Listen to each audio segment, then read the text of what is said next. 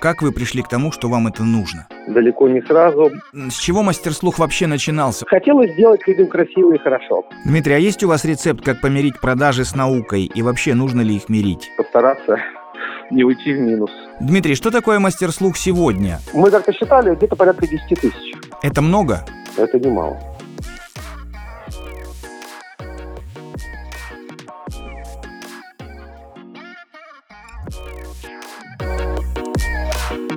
Это новый выпуск аудиоверсии проекта «Мой бизнес. Истории донских предпринимателей», который журнал «Нация» создает совместно с Ростовским региональным агентством поддержки предпринимательства и центром «Мой бизнес».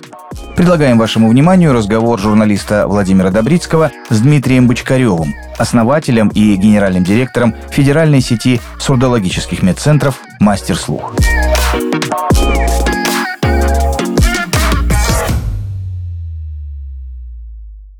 Дмитрий, здравствуйте. Добрый день. Вот э, когда профессиональный врач, э, там прошедший все этапы стационарного или поликлинического ада, решает создать свой медицинский центр, ну, вроде бы ничего удивительного в этом нет, да? Вы э, совсем другая история. Как вы пришли к тому, что вам это нужно? Не сразу, далеко не сразу.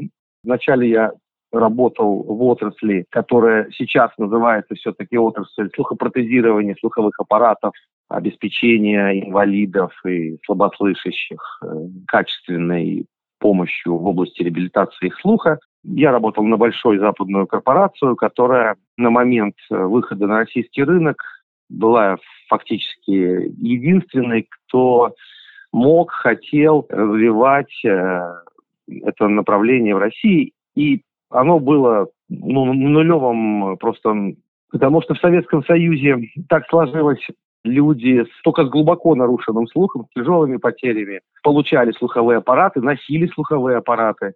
Тогда были еще аппараты карманные, женщины прятали их э, в прическу в волосах, там проводочек был к наушнику, все это крепилось в ухе. Были заушные аппараты, делали их э, в, сейчас это Эстония, независимое государство на станции Тонди э, под Таллином карманные аппараты делались э, на заводе Рита в Москве. В Крыму делались э, аппараты в очковой оправе. Вот. Но в целом это все выглядело и походило как приборы для инвалидов.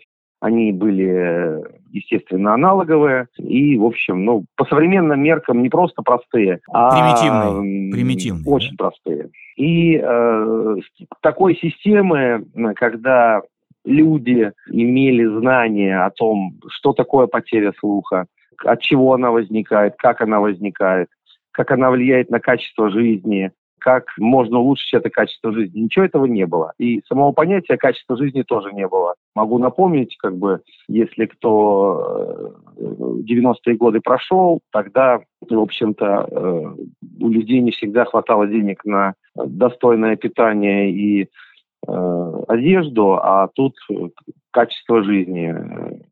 Не хватало, конечно, ресурсов ни у общества, ни у государства эту тему поднимать. И э, компания называлась Siemens, подразделение Siemens аудиологическая техника. Вот она, это подразделение, в котором я работал, оно взялось за командой, очень небольшая, всего три человека было в начале, э, взялось за такую задачу популяризации идеи слухопротезирования, качества жизни. И вот я это начинал, мы создавали рынок сами, то есть рынка не было.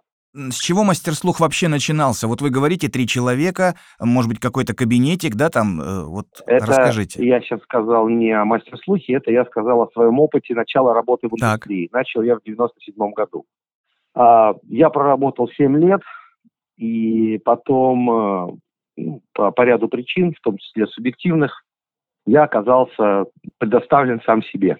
И э, год я работал теми клиентами, с другими клиентами, я обеспечивал их слуховыми аппаратами как независимый уже бизнесмен. Качество сервиса э, людей устраивало. Вот. А потом я начал обрастать э, новыми связями в врачебной уже среде, уже не связанные с предыдущим местом работы. И э, сложился круг такой врачей, это лоры, которые были влюблены в, в аудиологию, тогда это так называлось, Потом это стало называться сурдологией с 2000 года. Была такая специальность введена.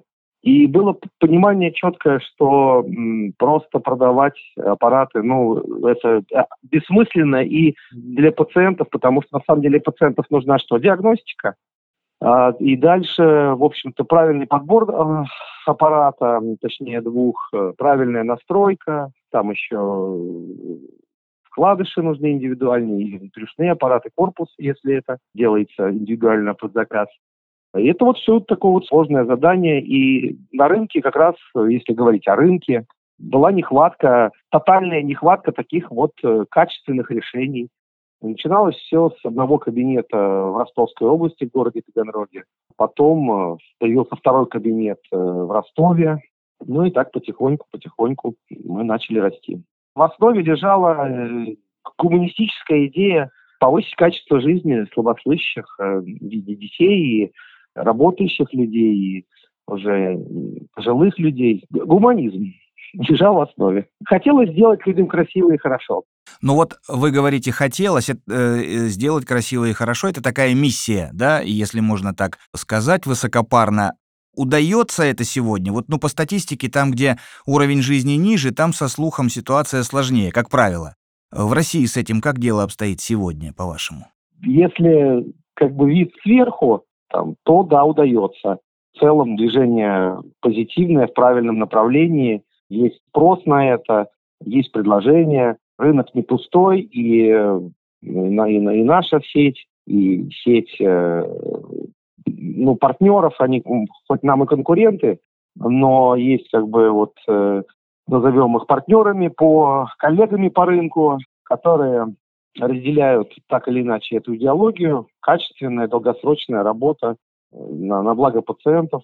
Вот. Э, есть, конечно, как всегда, и э, паразитирующие на общем качестве и на общем тренде стратегии. У... Есть люди, которые приходят, чтобы быстро заработать. Вот. Если смотреть как бы из окопа, то кажется, что ситуация не радует. Ну, а если вот все-таки подняться, над обыденностью, над текущим моментом, то в целом, конечно, я э, отрасль сделала большой шаг вперед. Ну вот. Э, это происходит рывками, но это происходит. Дмитрий, что такое мастер-слух сегодня? Мы начали с одного кабинета говорить, да, о нескольких специалистах, которые э, объединились для вот этой миссии, которую вы озвучили. А что это сегодня? Ну, сегодня это сеть федеральная, это 14 регионов России, юг и центральный округ, и есть мы за Уралом. Но в основном вот юг, это больше 30 центров, это полная диагностика в каждом из центров. Диагностика мы называем с нуля, то есть от детишек самого раннего возраста, хоть несколько недель. При этом диагностика как платная, так и многие регионы, где есть регионы заинтересованы в качественном обслуживании людей, там ОМС хорошо работает, мы довольны. Мы можем помогать людям, э, работая по тарифам ОМС, хотя это сложно, но возможно. Есть регионы, где ОМС по сурдологии, оториноларингологии находится в угнетенном состоянии, Э, это, в общем-то, не, не, не только для отрасли сурдологии, отоларингологии характерно. Есть регионы ну, сильные, где местные Минздравы заинтересованы и квалифицированно работают. Есть регионы, где это все пущено на самотек, и качество там не очень хорошее, может быть, в целом медицинской помощи по ОМС. Поэтому, значит, вернусь. Э, полная диагностика, включая э, диагностика бесплатная по полису обязательного медицинского страхования. Это э, реабилитация через слухопротезирование с введением пациента полным. Это и настройка, корректировка, для этого используются сложные программы, для этого используется сложная система тестов. Мы ее разработали для себя, под себя, для России. Мы ее сейчас внедрили. Она дает очень хорошие результаты. Есть подобный опыт, э, появился раньше в Европе, в некоторых других странах вне Европы. Вот мы тоже как бы к этому пришли, и это у себя успешно внедряем. Такое наше ноу-хау. Вот, и мы, безусловно, работаем, с, обязательно у нас в штате сурдопедагоги, логопеды, психологи, и все вместе это дает э, комплексное решение вопросов людей с нарушенным слухом любого возраста. А сколько обращений ну, в год за медпомощью вы получаете, Дмитрий? В целом? Ну, мы, как, мы как-то считали, где-то порядка 10 тысяч. Это много? Или смотря с чем сравнивать? Как? Вот я, например, не понимаю, вот 10 тысяч это много для такого э, разветвленного центра, как ваш, или нет? Ну, это немало. Это немало. И, к сожалению, мне недоступна статистика федеральных центров, э, но это на уровне э, большого федерального центра, который финансируется, государство умеет э, миллиардные бюджеты, вот мы от государства бюджетов не имеем. Это много. Учитывая, что, смотрите, это же региональное э, распределение. То есть, ну хорошо, можно приехать в Москву, Санкт-Петербург, там, скажем, или какой-то другой очень крупный город. Ну, кстати, таких городов немного, где можно получить э, полностью качественное обслуживание за деньги или бесплатно. Это такой вопрос, кому как повезет.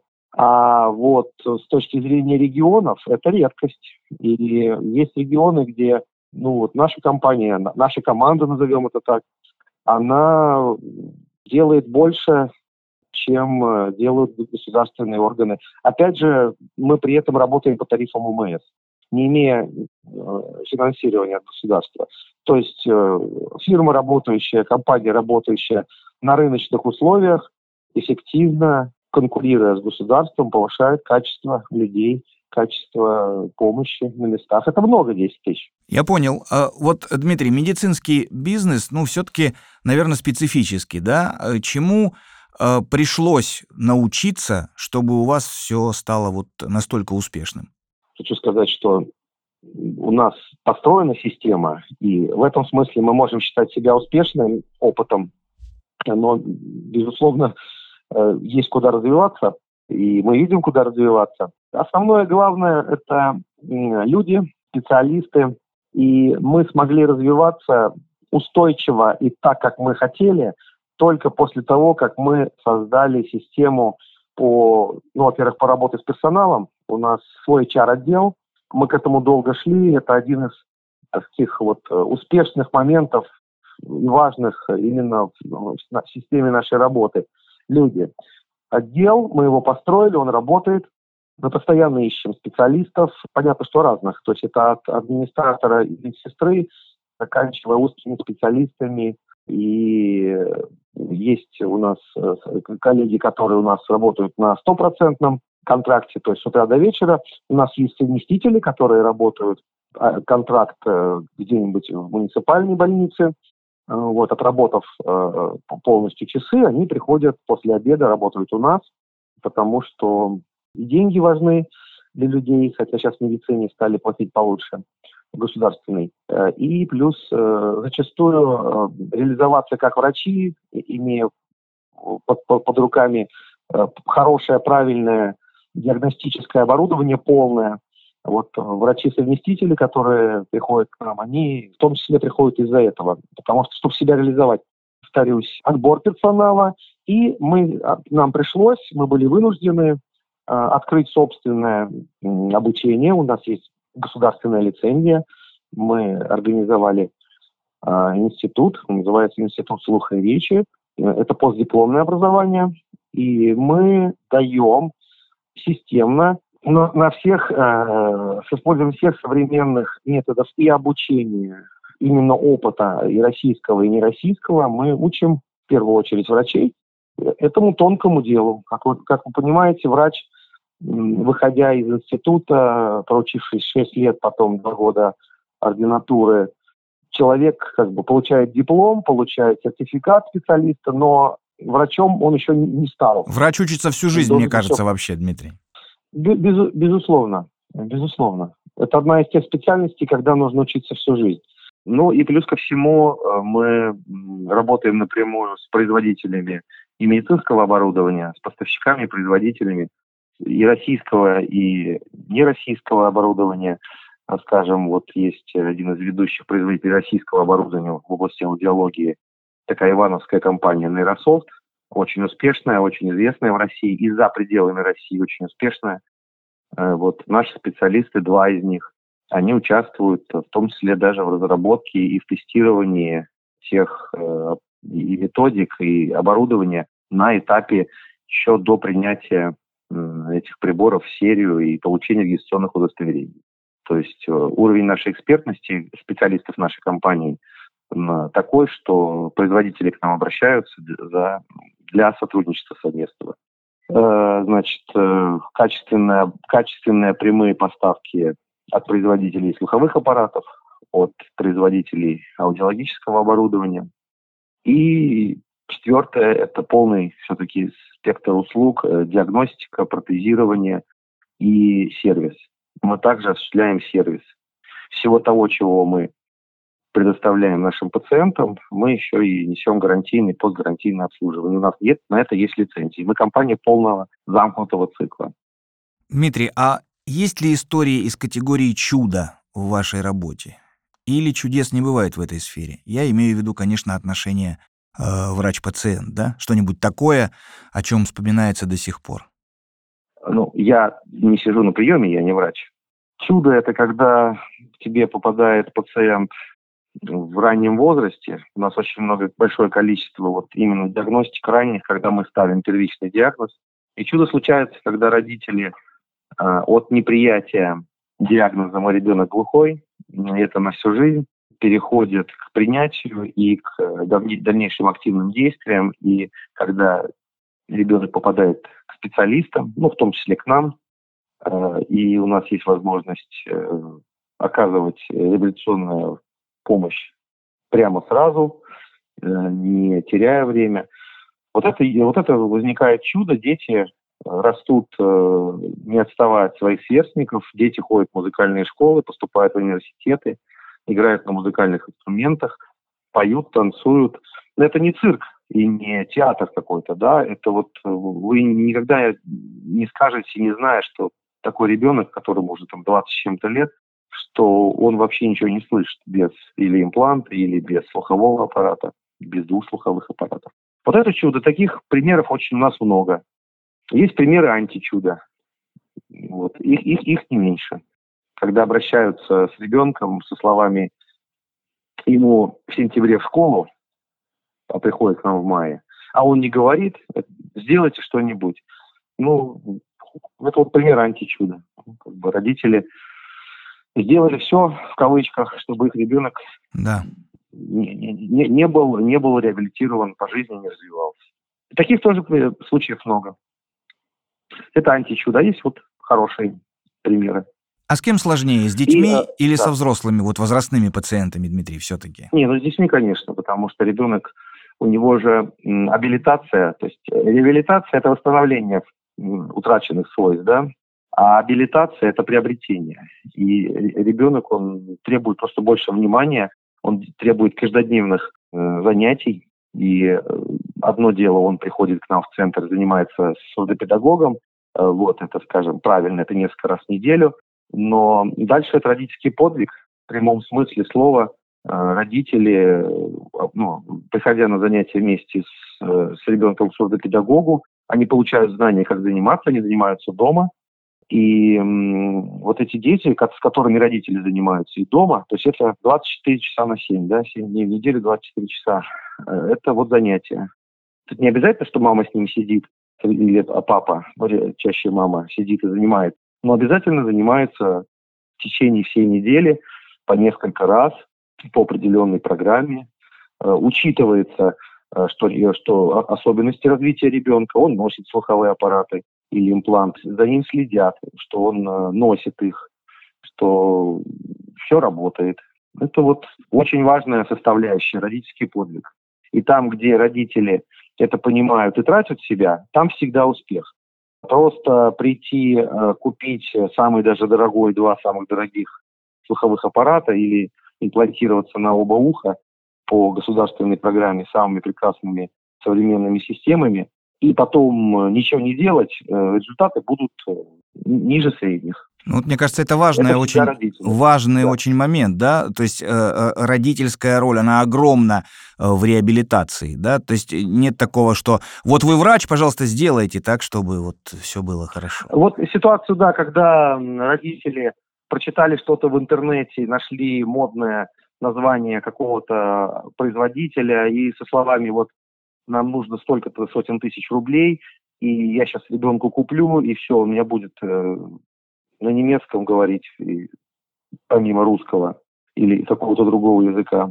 Потому что я ему купил э, дорогой девайс, и на этом моя работа как родителя закончилась. Это всегда заканчивается неуспехом. Всегда заканчивается неуспехом. Дмитрий, вы кто более? Все-таки бизнесмен или популяризатор, вот такой продвигатель развития науки и технологий в области сурдологии, вот с сегодняшнего дня? Я сейчас больше забиватель гвоздей.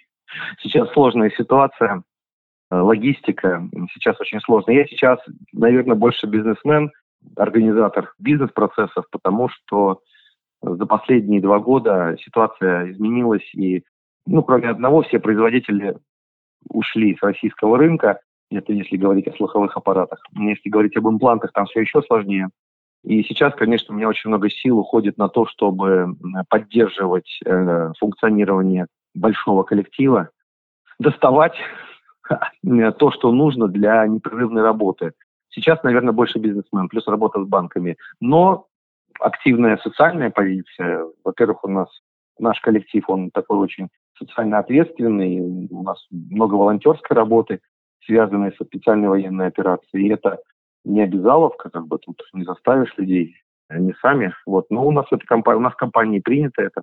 Вот. Ну и плюс общественная деятельность, э, все-таки популяризовать и популяризировать идеи качественных услуг. Вот мы сейчас продвигаем идею э, валидации, оценки качественного протезирования. Начали с детей. В России вот такого понятия нет на законодательном уровне. Что такое хорошее протезирование? Как оно выглядит? Какие результаты?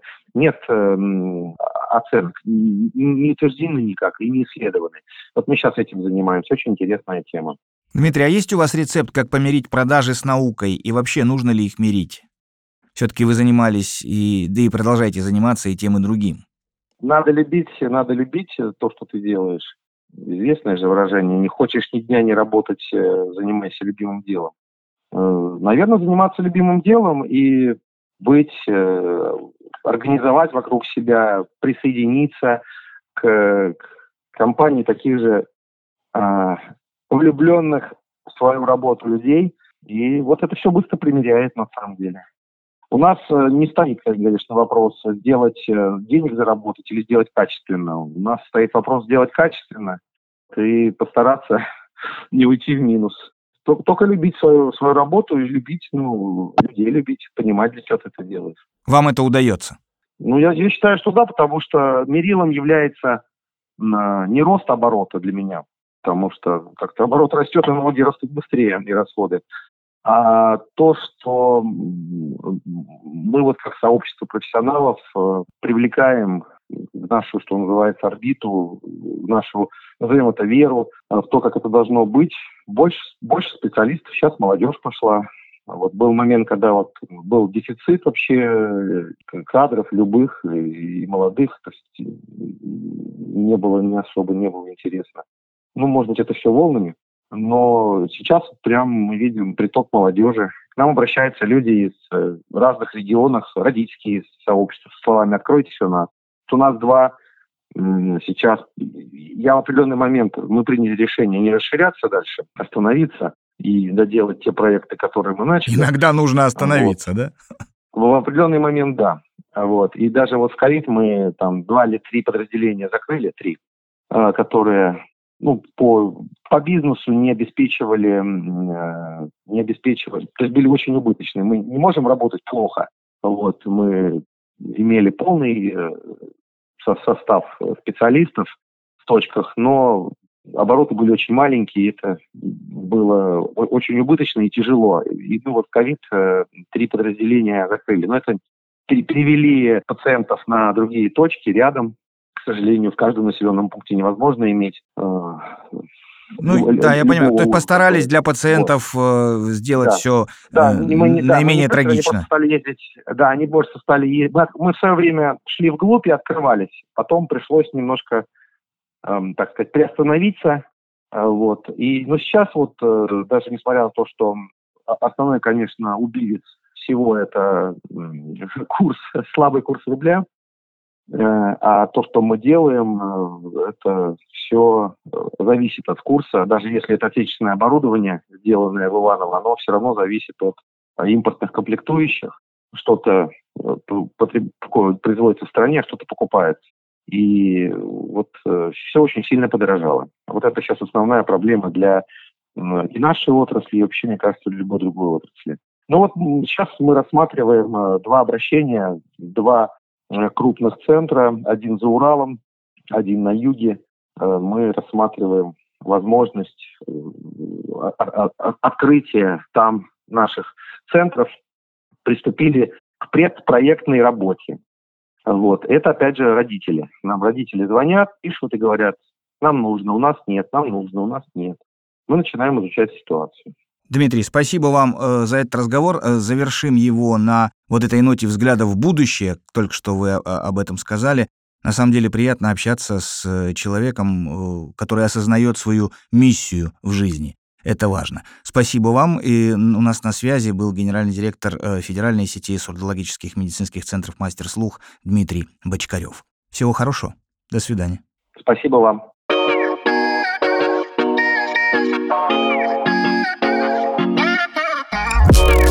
Героями проекта «Мой бизнес. Истории донских предпринимателей» станут 25 компаний, лидеров своих отраслей, которые хорошо известны и за пределами Ростовской области.